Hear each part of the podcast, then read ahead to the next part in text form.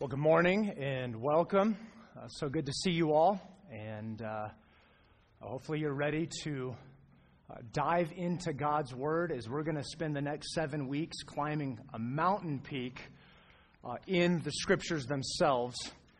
And so, why don't you go ahead and get your Bibles out? Matthew chapter 7, as I'm flipping there. Uh, so good, so good to be back uh, with you all in fullness. And so thankful for the men that filled uh, the pulpit uh, in, in my absence. In fact, I'm looking at two of them right over here uh, Pastor Stefan and Brian Levy, one of our elders. So thankful, uh, so thankful that we have men who can uh, adequately uh, and, and quite sufficiently teach and preach and proclaim God's word. It's no understatement when I say that we're blessed around here. All right? Uh, but Matthew chapter 5, the next seven weeks, actually, let me just take a moment, kind of tell you where we're going for the next number of we or next number of months, actually. Uh, in the next seven weeks, we're going to do the Sermon on the Mount. So, Matthew cha- uh, chapter 5, 6, and 7, uh, the Sermon on the Mount, uh, Jesus, uh, undoubtedly the greatest sermon ever preached. And so, we'll spend seven weeks moving through that passage of Scripture, and then that'll take us up to Labor Day weekend. And then the weekend after that, we're going to get into the book of Acts. And we're going to go verse by verse through the entire book uh, of Acts, uh, really diving into uh, the church, uh, what, what the church is to look like, what it is that you and I are to be. And uh, that'll probably take us uh, with some breaks and standalones and whatnot in there. That may take us beyond Easter, depending on how that plays out. But that'll be a, a, phenomenal time to walk through that. But this morning, we get the first 16 verses of Matthew chapter 5. And as we come to the Sermon on the Mount, you need to understand, as I said, this is undoubtedly the greatest sermon that's ever been preached uh, throughout all of mankind. Uh, incredible application, uh, so much that Jesus addresses and engages here in these particular chapters. I'll just tell you up front that my fear, because I see us do it all the time with these uh, particular um, principles and applications in this passage. My fear is that we would come to this over the next uh, seven weeks and that we would treat the Sermon on the Mount as just one big uh, checklist of do's and don'ts. And, and that it would become something, okay, do this, don't do this, act this way, don't act this way but stripped of the very heart that, that Jesus intended from the very beginning, that all of these things were meant uh, to, to lead us to and to push us towards. And so, at the expense of playing the spoiler, I want you to flip over real quick, just a couple pages to the right, Matthew chapter 7, because I want you to see this from the very heart, very beginning, very start of this. Matthew chapter 7, let me start in verse 21. All these things that Jesus has engaged towards the very end of his sermon, he says this Not everyone who says to me, Lord, Lord, will enter the kingdom of heaven. That statement should terrify all of us. All right? That not everyone who says to me, Lord, Lord, is going to enter the kingdom of heaven. And then notice what he says next, but the one who does the will of my Father who is in heaven. Okay, probably want to know what the will of the Father is. Don't want to be one of those people saying, Lord, Lord, and being on the outside looking in. So notice what Jesus says next. He says, On that day, many will say to me, now listen to what they're saying. Listen to what it is that they've fixed their attention and their focus on. Many will say to me, Lord, Lord, did we not? And they're going to start, start talking about all the things that they did. Prophesy in your name, cast out demons in your name, and do many mighty works in your name. Now, I don't know about you, but I've never done any of those things. Okay? Uh, so th- those guys have some pretty serious qualifications that they bring to the table right there. All right, and yet Jesus is saying you're on the outside looking in, but notice what he says, verse 23. And then I will declare to them, you might want to underline these next four words I never knew you. I didn't know you. You did and did and did and did and did, but you didn't know me. See, the entirety of this sermon is not some checklist of do and don't, be good, don't be bad. It's all meant to drive us to a place, yes, where we have a greater understanding and knowledge of God. But not just an intellectual understanding, but a relational and an intimate and abiding relationship with Him. And so don't get fixated on the doing at the expense of the knowing So, with that, why don't we read first 16 verses in the Sermon on the Mount? Here we go, starting in verse 1 of chapter 5. Here's what Jesus says Seeing the crowds, he went up on the mountain, and, and when he sat down, his disciples came to him. And he opened his mouth and taught them, saying, Blessed are the poor in spirit, for theirs is the kingdom of heaven. Blessed are those who mourn, for they shall be comforted. Blessed are the meek, for they shall inherit the earth. Blessed are those who hunger and thirst for righteousness, for they shall be satisfied. Blessed are the merciful, for they shall receive mercy. Blessed are the pure in heart, for they shall see God. Blessed are the peacemakers, for they shall be called sons of God. Blessed are those who are persecuted for righteousness' sake, for theirs is the kingdom of heaven. And then verse 11 and 12 is almost a small commentary on verse 10. Blessed are you when others revile you and persecute you and utter all kinds of evil against you falsely on my account. Rejoice and be glad, for your reward is great in heaven. For so they persecuted the prophets who were before you. You are the salt of the earth. But if salt has lost its taste, how shall its saltiness be restored? It is no longer good for anything except to be thrown out and trampled under people's feet. You are the light of the world. A city set on a hill cannot be hidden, nor do people light a lamp and put it under a basket, but on a stand, and it gives light to all in the house. In the same way, let your light shine before others, so that they may see your good works and give glory to your Father who is in heaven. So we're going to pray uh, here in a moment. Normally, we would pray for another church in the area, but given all of the events uh, this past week uh, in the Middle East and just the, the horrific events that are unfolding, I think uh, it would be wise of us, to, instead of praying for a church here locally, if we would just uh, pray for uh, the churches over there and just uh, the people in general over there, some, many who are far from our Savior. So, why don't you pray with me? Lord Jesus, we come before you, and God, we thank you. We thank you for your word. God, we thank you for uh, just your infinite goodness and glory and wisdom and grace that uh, you share and extend to us. God, we thank you that your desire is uh, to know us and to be known by us. God, honestly, I don't get why you're really into that. I don't get why you're so um, bent on uh, knowing us and drawing us close. And yet I'm eternally grateful for that.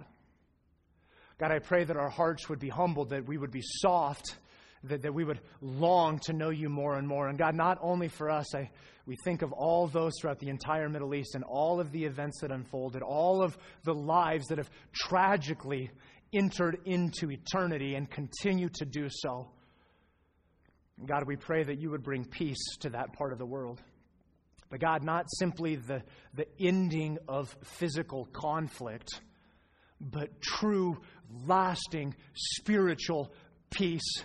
That your gospel would penetrate those lands that so desperately need you. And God, as we think about brothers and sisters living in that part of the world, would you give them a voice? Would you give them the capacity to speak and to share and to, to herald and to proclaim? your message of truth. And God, for us now, as we open up this phenomenal passage, would you teach us? Would you allow us to hear and to know uh, the truth of your word and to be radically transformed by who you're calling us to be through the power of your Spirit? Jesus, would you make this so? We pray this in your name. Amen. Right, well, the title of the message this morning is Blessed Glory, and kind of a play on words, and hopefully it's a little bit confusing where you go, wait, what? And I understand there's an element to the title that's just downright cheesy, and I don't really care about that so long as it sticks in your head.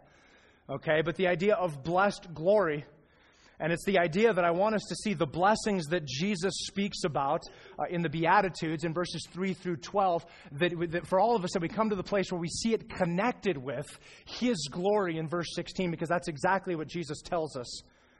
So, three things here this morning from the text. And actually, I'm going to start at the very end of the text. I want to start in verse 16, because that's where we get at the motivation of all of this. Verse 16, the purpose of blessed glory. Notice what Jesus tells us there. He says, In the same way, let your light shine before others so that they may see your good works. Right? It's obvious what Jesus is saying here that, that our works are to be evident, that they're to be seen and known by the people around us, that, that, that it's, it's obvious what's going on in your life and in my life based on the things that I'm doing and saying and the way that I'm acting. But the question is for what purpose? For what purpose? Because if we don't understand the motivation that Jesus is getting at here, there's a great danger that we slip into some form of moralism or behavioralism that's stripped of the gospel itself. And so notice what Jesus says next so that they may see your good works and give glory to your Father who's in heaven. See, the purpose of blessed glory is that we're living for God's glory. That we have to understand at the very outset that the very uh, reason, the very purpose for your existence, for my existence, is for the glory of God. It's, a, it's about His glory. It's about Him. It's about the things that, that, that He calls us to. And everything in the, the first 16 verses of, uh, of, of Matthew chapter 5, they're tied to what we see here in verse 16 the Beatitudes, being salt, being light, it's all tied to God's glory. Those things should all be taking place in our life ultimately to see greater glory extended to Jesus Christ. Now, notice, right, notice that, that even in identifying the works in your life and in my life, it should drive ourselves and others around us to give greater glory to Jesus, right? Eh, or to, to God, right? It's all about His glory. And even Jesus Himself modeled this for us.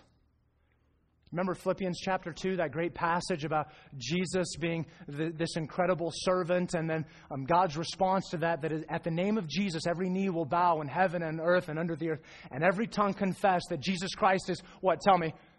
He's Lord. But see, Paul doesn't stop there, right? That, that, that would be a phenomenal a mountain peak, if you will. But it's what he says next that's so crazy. He says, to the glory of God the Father. Even the exaltation of Jesus is meant to bring glory to God the Father.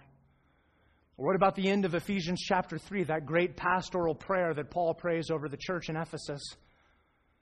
To him, he's talking about God, to him be glory in the church and in Christ Jesus throughout all generations. So, both in the church and in Jesus, there's glory that's extended, that's, that, that, that's elevated to God Himself. And so, so the issue, right, the issue is not whether or not the works are seen. Because some, sometimes we do that. Whether it's out of humility or some sense of it's bad if people see that I'm actually good or whatever motivation that we have, sometimes we go, well, I can't, leave, I can't let people know that I'm serving. I can't let them know that I'm doing these good things. It's supposed to be secretive, and yet I don't know about you, but when I read verse 16, there's not supposed to be any secret about it. The whole idea is a light that shines into the darkness. That's pretty revealing. And so it's not that our works are to be secretive, it's not that they're not to be known.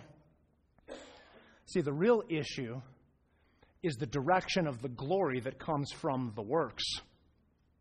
That's really the issue.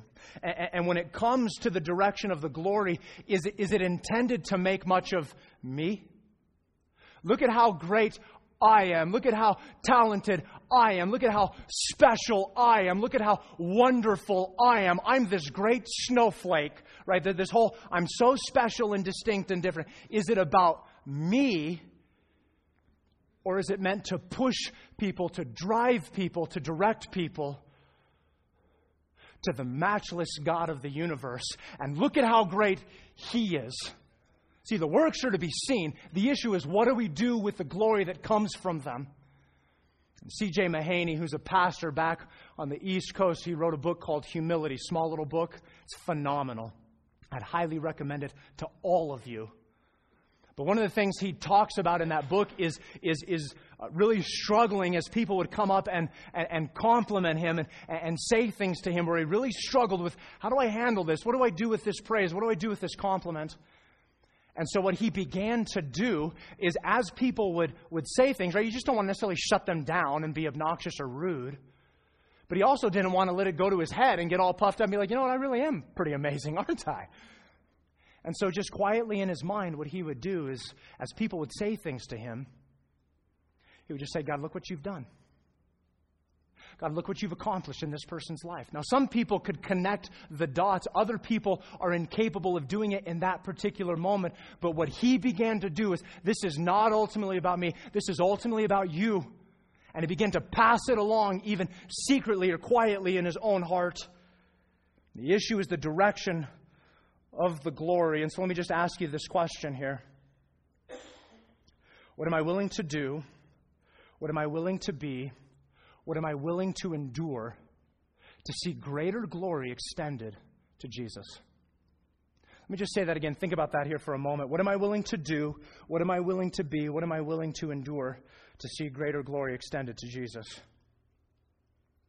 Some of you, some of you, as you hear that, your mind instantly goes to a particular behavior, an attitude, uh, uh, a particular struggle, struggle in your life, some, something that you're wrestling with right now, some sin that is, okay, it's time to be done. I need to be done with this. I need to get victory over this, but I'm just, I'm struggling in this area.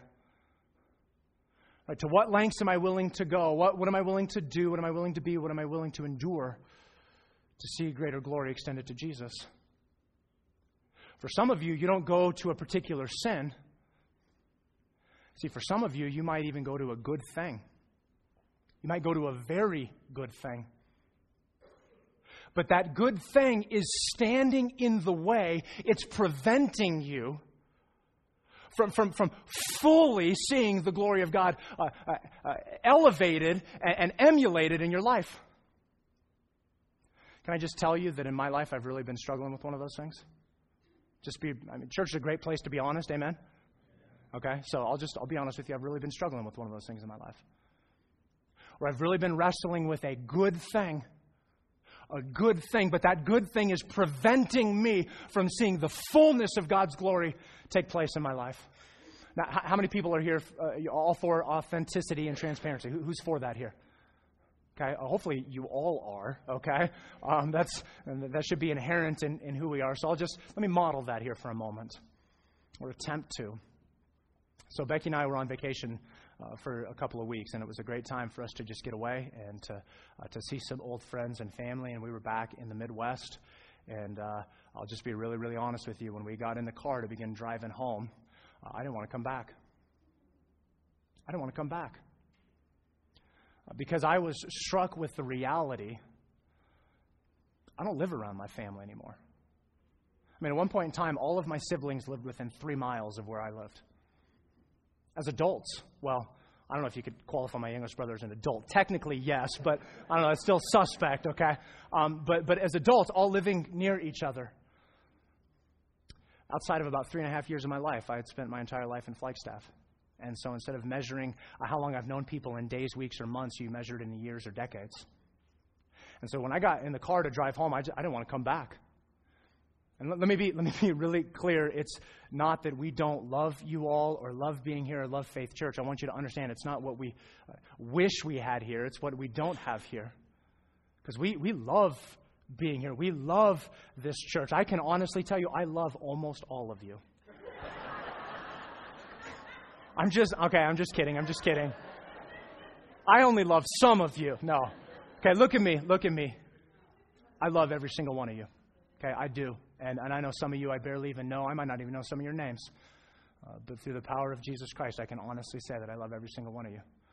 Okay, but when we got in the car and started driving home, I didn't want to let go of the family. I didn't want to let go of being known.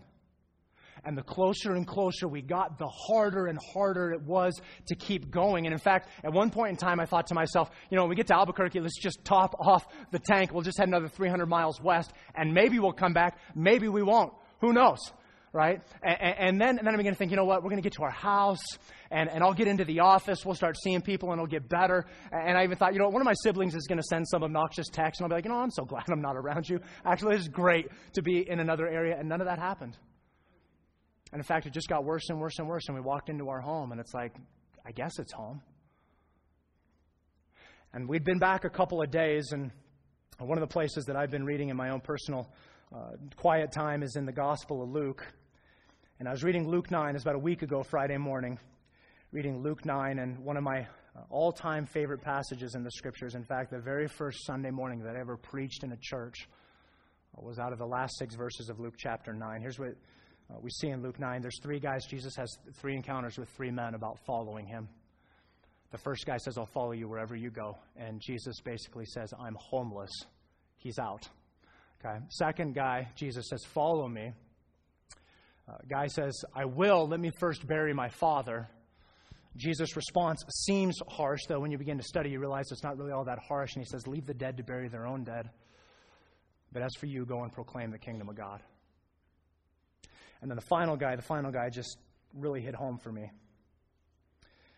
Yet another said, I will follow you, Lord. But let me first say farewell to those in my home.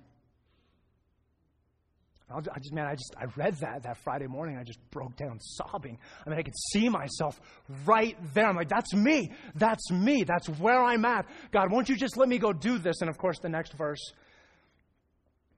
no one who puts his hand to the plow Listen very carefully. No one who puts his hand to the plow and looks back is fit for the kingdom of God. No one who puts his hand to the plow and looks back is fit for the kingdom of God.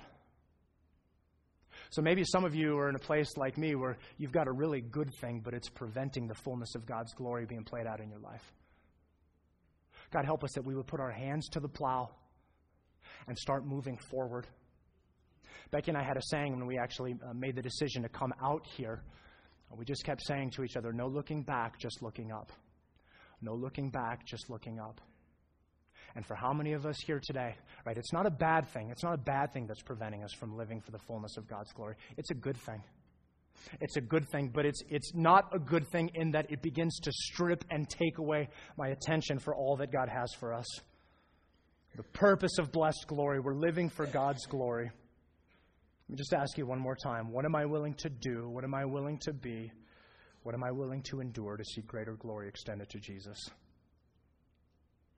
And I'll go back. Go back to the beginning of the chapter, and here's really the heart of where we're going to be uh, the life of blessed glory. Okay, we see the purpose, the motivation. It's about God's glory. Everything that we do, everything that we are, everything that God calls us to be, it's about His glory. And now we begin to see the action, right? But we have to see the purpose of it, the motivation for it first. We don't want it to be uh, the gospel uh, boiled down to some form of moralism. But the life of blessed glory, the word blessed literally means fortunate or prosperous. In fact, the Greeks often used this word of the gods, and it denoted a transcendent happiness of life beyond care, labor, and death. It was also commonly used of the rich in reference to their uh, freedom from the worries and cares of daily living. In the New Testament, this term was, uh, was used for the distinctive joy that comes through living in God's kingdom. The distinctive joy that comes when we live in light of God's kingdom.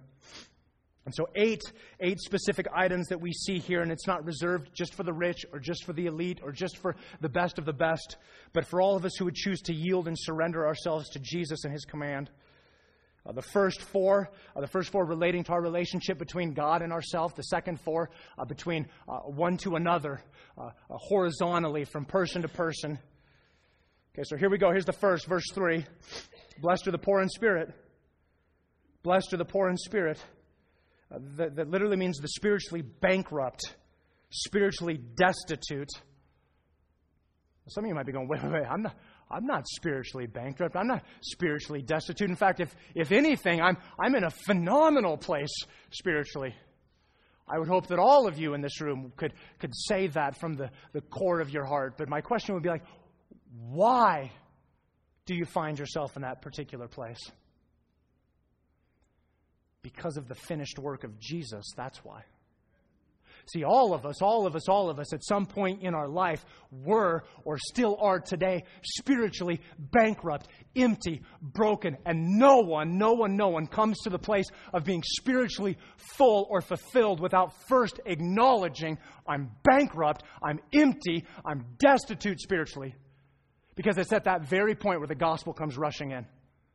That's where the hope of Jesus shows up. Not because I have it all together, but because I'm broken and I've got nothing together. But the mistake we sometimes make, the mistake we sometimes make is we think, well, I'm not poor in spirit anymore. Yes, you are. Yes, you are. Because the gospel, if the gospel, gospel disappeared today, would you be okay? If the gospel ceased to exist today, would you be fine? Could you keep trucking along? No, you couldn't. And neither could I. We so desperately, desperately need the truth of Jesus and his work in our life today. And the gospel is just as relevant in my life today. And it's just as relevant in your life today as the day that you got saved.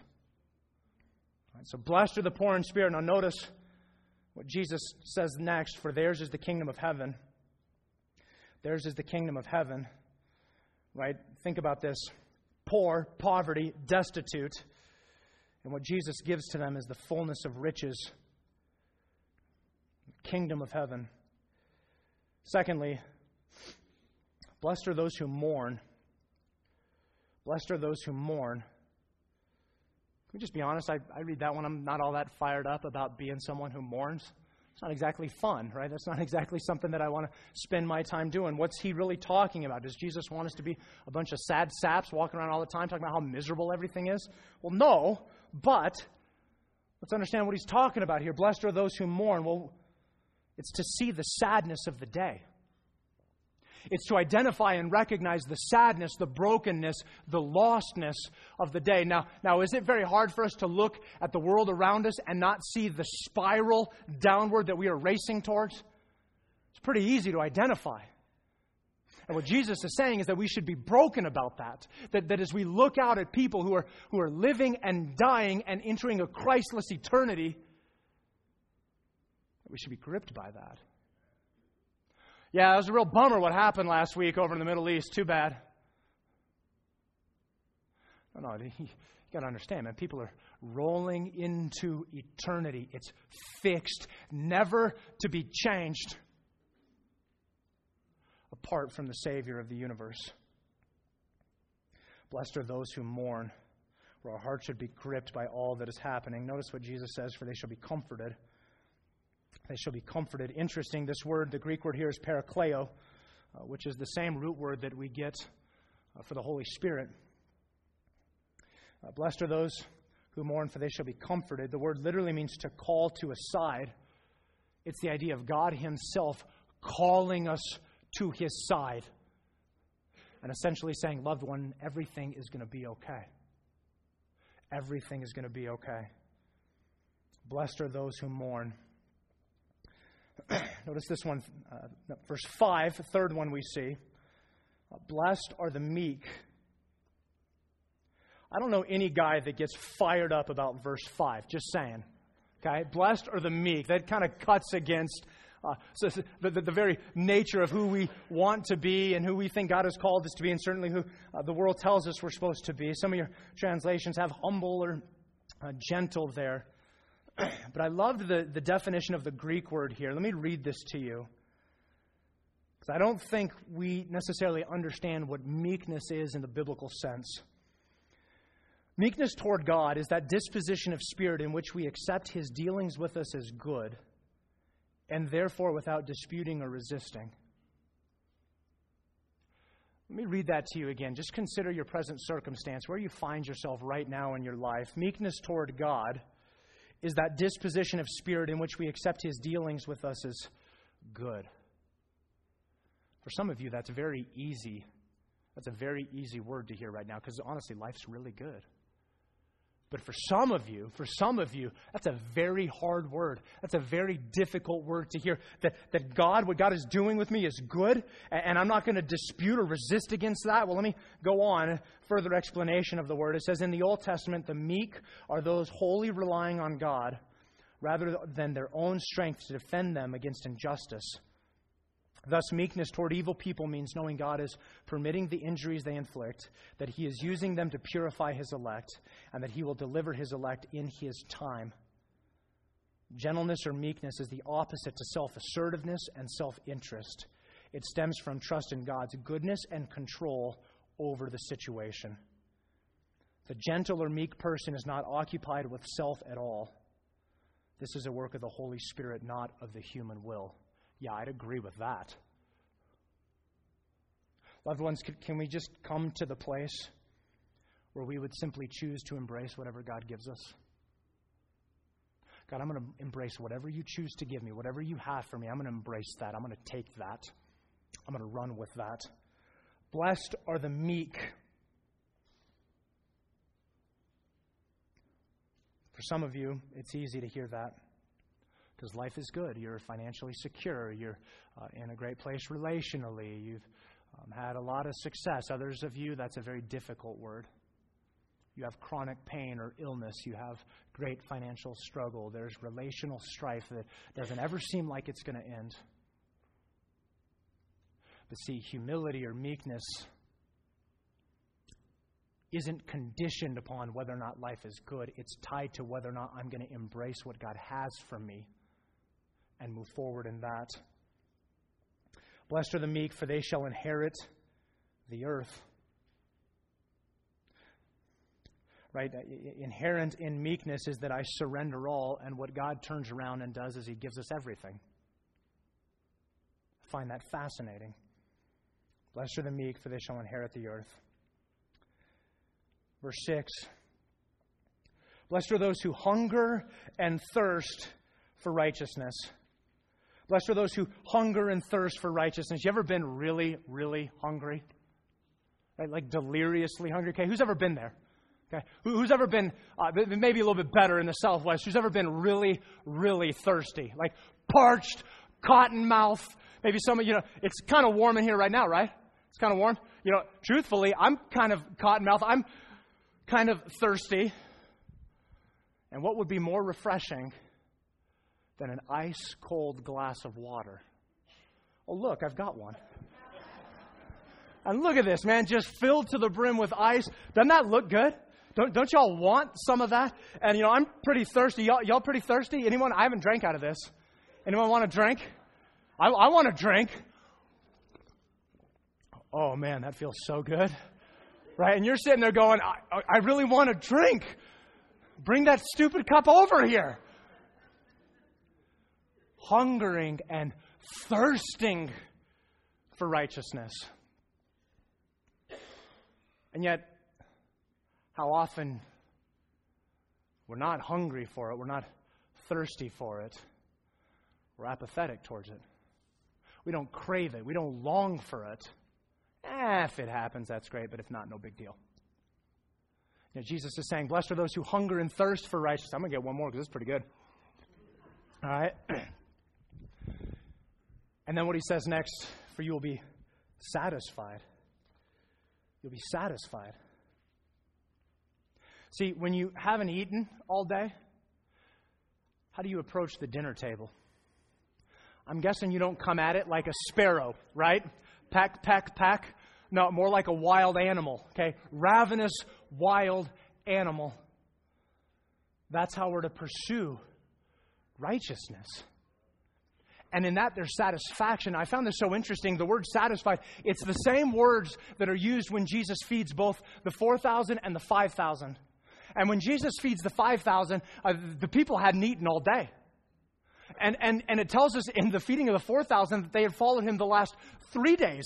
So there's quite possibly people that have eaten, haven't eaten in three days. And then Jesus starts multiplying all these loaves. Now, how many people want to bet that they were all socially uh, polite and just kind of ripping off a little piece and nibbling? Uh, yeah. Anyone want to bet that was happening? Uh, no way. It's like, that's mine, and wow, like Cookie Monster going on with thousands of people. And I'm guessing they didn't eat just a little bit okay, entering into a bread coma by the time they're done because they're satisfied, right? Their belly is full, like, ah. That's what it is to hunger and thirst for righteousness, where there's the fullness of satisfaction.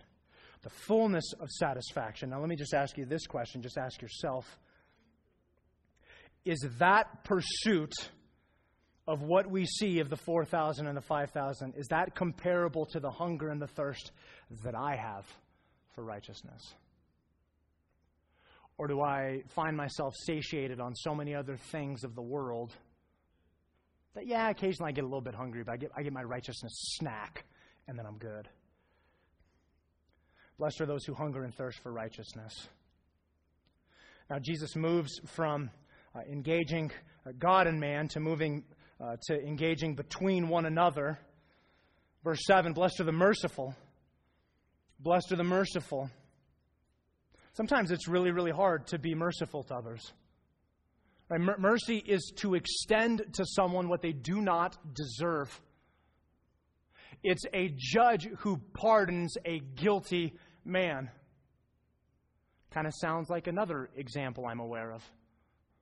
Right, where God Himself pardons you and I. He doesn't give us what we rightfully deserve. You and I are not condemned to an eternity apart from Jesus because there's mercy.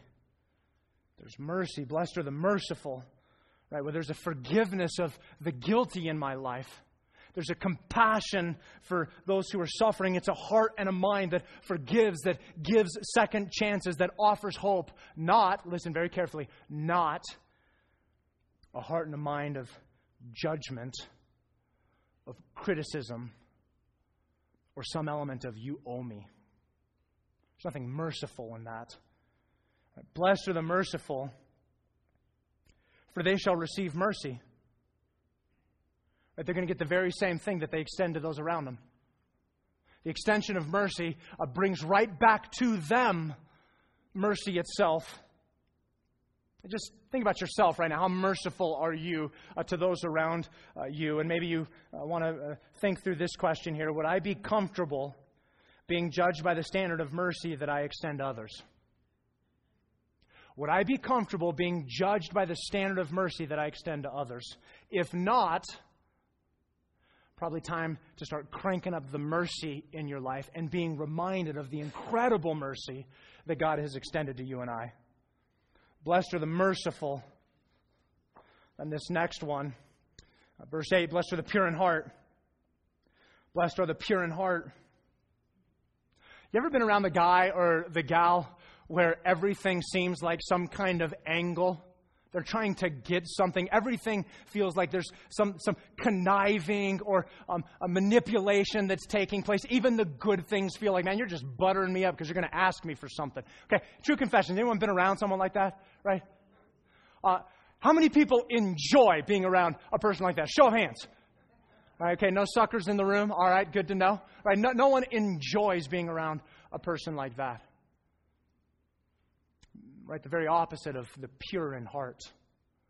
Blessed are the pure in heart. Psalm 24 says, Who may ascend the hill of the Lord? tells us that he who has clean hands and a pure heart. What's being done in your life today, loved ones, that's being done absent of a pure heart? In what ways are you manipulating or conniving or scheming to get what you want. Blessed are the pure in heart. Notice what Jesus says Blessed are the pure in heart, for they shall see God. They shall see God. It's a pretty darn good reward, I might uh, point out. They're going to see God. In fact, I would suggest to you that the only way you're going to see God is if you have a pure heart. In fact, Hebrews 12 tells us to strive for peace, uh, strive for peace with everyone, and for holiness or purity without which no one will see the Lord? Is your heart pure?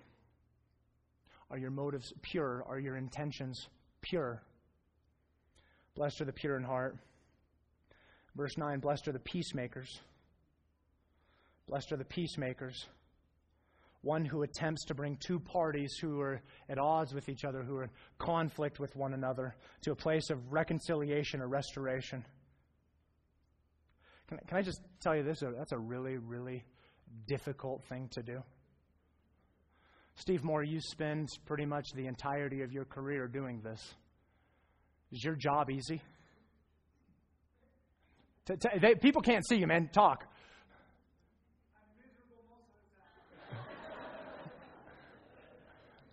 been, been a lot of angst, right? I, I'm, I'm putting Steve on the spot. He didn't know I was going to do this. I wasn't even sure if I was going to do this, but uh, you, you have a very difficult job. And yet, Steve, um, is anyone more blessed in their work than you? Except me. I'll, I'll push back on that. I can't speak for anyone else. All right? Um, it's a hard job. It's a difficult job to be a peacemaker. It's hard to come to the table with, with two people that are odds with each other, have conflict with one another, and, and bring them back to the place of reconciliation. And yet Jesus tells us, blessed are those people. Now, let, me, let me say this. I think there's, there's a, some confusion when it comes to peacemaking. Do not confuse peacemaking with avoiding conflict. Those are not the same thing. In fact, I don't think anything could be further from the truth. All right, peacemaking is not avoiding conflict. In fact, I would tell you that conflict is not the opposite of peace. It simply represents the barrier between the two parties that keep them from peace. And a failure to engage that item, a failure to engage that issue, will always, always, always prevent us from having peace. Conflict has to be engaged if we're ever going to get to the place of peace. The road to peace runs right through conflict. All right, let's be clear on that. Blessed are the peacemakers. Notice what the reward is, for they shall be called sons of God. Sons of God. Why? Why are they going to be called sons of God? Because they're acting just like their dad. They're doing the very thing that their dad did that he would bring peace. Now, now, how did Jesus bring peace? Did he avoid conflict? Did he shy away from it? Or did he handle it head on? Right, he handled it head on. He went right to the cross, dealt with the issue straight up. Blessed are the peacemakers, for they shall be called sons of God. Here's the final one, verse 10. Blessed are those who are persecuted. You probably want to underline these next three words for righteousness' sake. Blessed are those who are persecuted for righteousness' sake. Blessed are the persecuted for righteousness, right? Persecute literally means to harass, to put to flight, to trouble, to drive away. It's any behavior that would cause me to be driven away from Jesus. But notice that it doesn't simply just say, Blessed are those who are persecuted. Why not?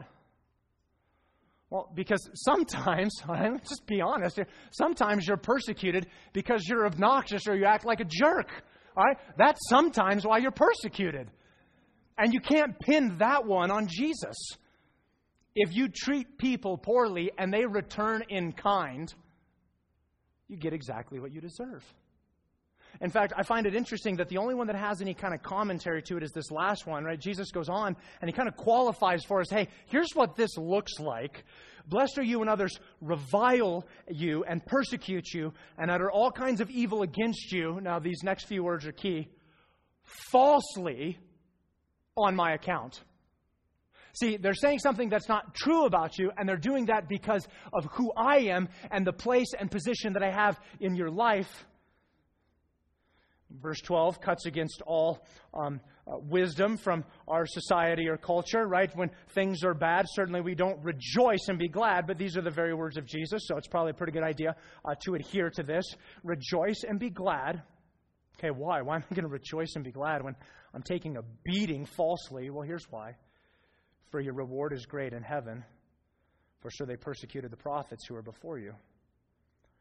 Blessed are the persecuted for righteousness Right? Am I being persecuted because of Jesus' presence in my life? And of course, the hope that God gives us when we find ourselves in that place is what He told us at the very outset were those uh, who were poor in spirit, that for theirs is the kingdom of heaven. See, that's what this is all about. Now, look at these eight items here for just a moment. I'll, I'll be honest with you. Um, I might, I might of my own accord, choose two of them. The pure in heart thing, yeah, that's probably a good one. The peacemaker sounds good, but as we've already said, that's kind of a brutal job. Uh, not really all that excited about being poor in spirit. Uh, don't really get fired up about mourning. The hungry thing, I hate the hungry thing. I'm pretty, uh, pretty much love being full, right? We can go on and on. I wouldn't choose most of these. My sense is most of you wouldn't choose these either. Part of the reason is that we wouldn't choose them is because we're incapable of doing them apart from the Spirit. And see, that's just the very point. That a life of blessed glory is characterized by a life who lives in the power of the Spirit, accomplishing things that we can never do in and of ourselves. That's what it is to live a life of blessed glory. It's where the Spirit of God uh, controls you and I, and we do things that if left to ourselves we could never, ever do. These eight items, please don't walk out of here trying harder. I'm going to be more pure in heart. I'm going to be more of a peacemaker. Walk out of here surrendering yourself to Jesus, going, you know what? You know what, God, I can't do these unless you have full control of my life. And in that, and in that, there's immense blessing.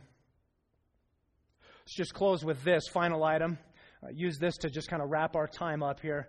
Uh, verses 13 through 16, we see a couple of examples of blessed glory. Examples of what blessed glory looks like, both for us and for others. Verse 13, you are the salt of the earth. Verse 14, you are the light of the world.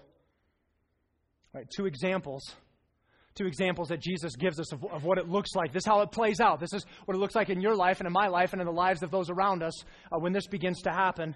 Uh, you're the salt of the earth. The word you there is, is plural, it's corporate. It's not just about me, it's not just my personal thing. Anyone ever put one grain of salt on your dinner? Right? Pour a few. No, no, no, no, no. Just, just one. Sprinkle that on. Oh, that's good, right? Any, anyone ever done that? Right? You might go home and do that just so you can raise your hand next time and be a smart aleck, okay? But uh, right, no one does that. Right? There's, there's a lot of salt that shows up in that. It, it's corporate, it's plural. And then he says, are, you are. See, the emphasis of are is on being, not on doing. And it moves me not to trying harder and doing, doing, doing, but it moves me to the finished work of Jesus and resting in that. It's where my heart is transformed by what Christ has done, and then the behavior follows. Salt of the earth. Okay, let's just talk about salt and light here, real quick. Salt. Do you know that salt was a valuable commodity? In fact, so valuable that uh, commonly amongst the Greeks, it was called theon, which literally means divine. That's how highly they viewed it. Uh, the Romans, the Romans held that only the sun itself was more valuable than salt. And salt was often used as a currency to pay Roman soldiers. And see what Jesus is alluding to is in terms of us being salt of the earth is that we're to be a valuable commodity to the world, that we should be influencing the world, that we should be distinct in the world.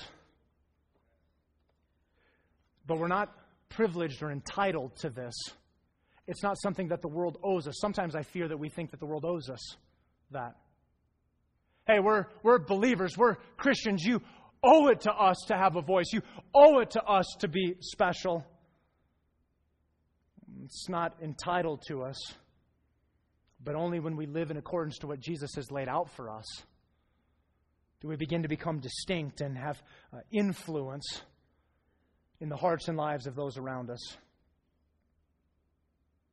Now, I'll just tell you that one of the, bis- one of the biggest disconnects, one of the biggest disconnects for non believers today is the hypocrisy uh, that often shows up in um, both the words and the lives of professing believers.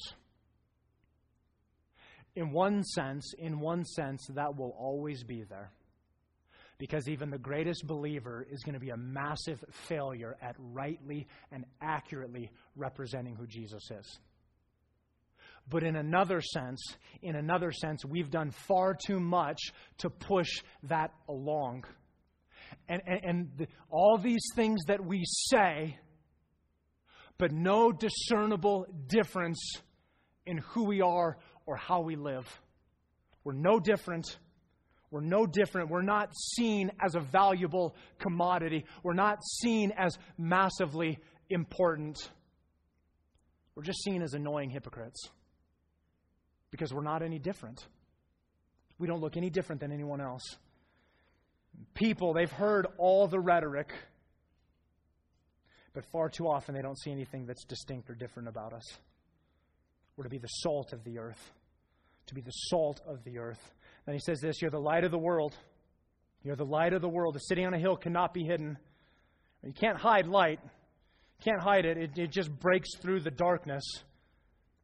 Light does two things. One, it exposes what's bad and wrong, right? Ephesians 5 very clearly talks about how, uh, right, walking in the light, the, the exposing of what's wrong, but then also it produces what's, what's good. It reveals to us what's good. Right? Psalm 119 Your word is a lamp to my feet and a light to my path. The distinctive life of a believer will shed light into the hearts and minds of others both in what is wrong and should be changed and what is right and good and should push us closer towards God. Both of these, they lead us to verse 16. I just wrote this down. Good works for God's glory. What's an example of blessed glory? Well, it's good works for God's glory, right? Where we started. But, but this idea that the Beatitudes, that being salt, being light, should drive all of us to a place where God is glorified. Drive all of us to a place where much is made of Him and, and, and where there's blessing that comes in in our lives and the lives around, of those around us, where there's influence in us being distinct, and there's illumination because we begin to reveal to others all that God longs to do in the hearts and lives of a lost and broken and dying world who desperately need a Savior. Pray with me. Jesus, we pray. God, we pray that you uh, would help us to have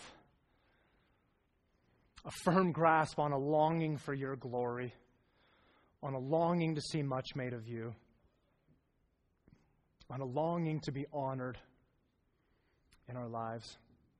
God, would we not try harder? Would we not do more? But would we be consumed by you? And in that, God, in that, where that would begin to flood our hearts and minds, that would begin to uh, take over all that we are, and that our behavior would follow in these things. Jesus, we love you. We thank you and pray this in your name. Amen.